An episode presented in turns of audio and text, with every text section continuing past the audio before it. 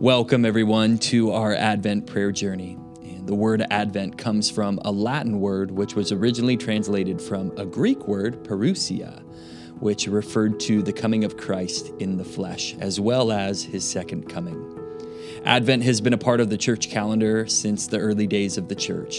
It is a tool that helps us prepare our hearts for the coming of Christ.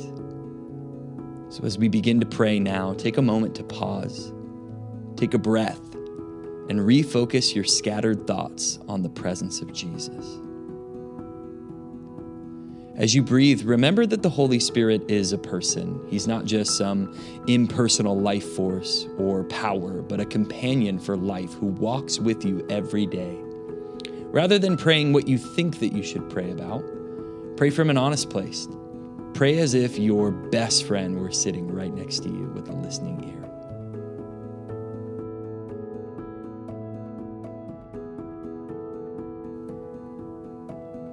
Today, pray the prayer of Psalm chapter 86, verses 5 through 10. It says, You, Lord, are forgiving and good, abounding in love to all who call to you.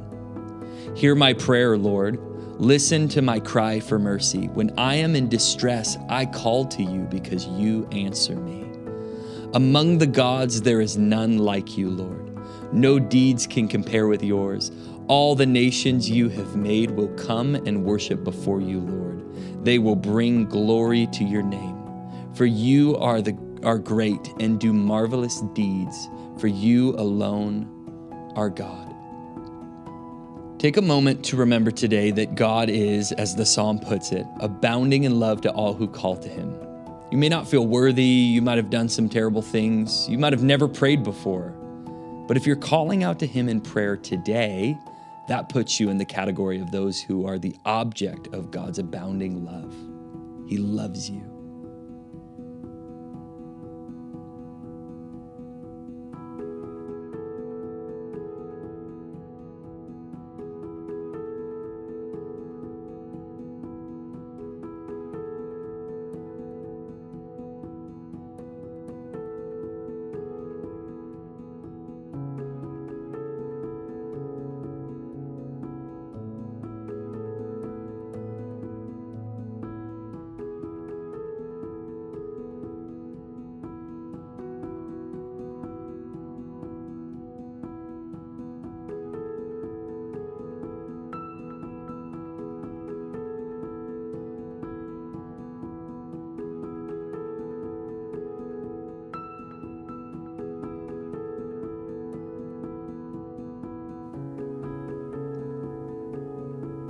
Hundreds of years before the coming of Jesus, there were prophecies about his life. Let's read this passage together, and as we do, we can understand more fully who he is. This is Isaiah chapter 11, verses 1 through 3. A shoot will come up from the stump of Jesse. From his roots, a branch will bear fruit. The Spirit of the Lord will rest on him the spirit of wisdom and understanding, the spirit of counsel and of might, the spirit of knowledge and fear of the Lord. And he will delight in the fear of the Lord. A stump is a tree, but it's a tree that's been so devastated that only a stump remains.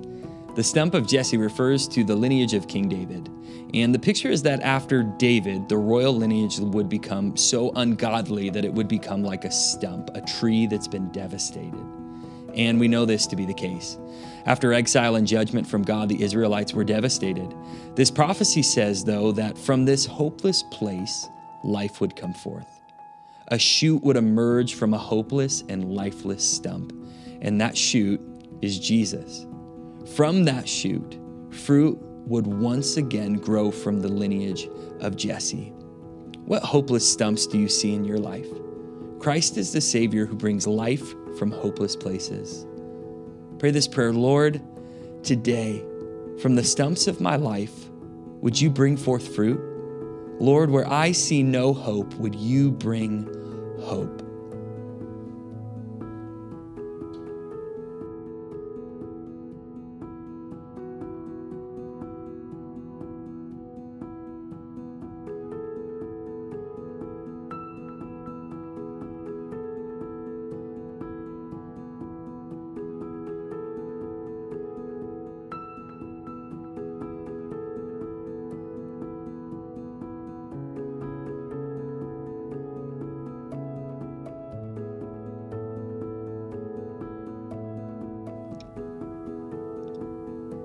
As we return again to our passage, listen for the natural inflections that you hear in this passage. Are there certain words or phrases that jump out to you?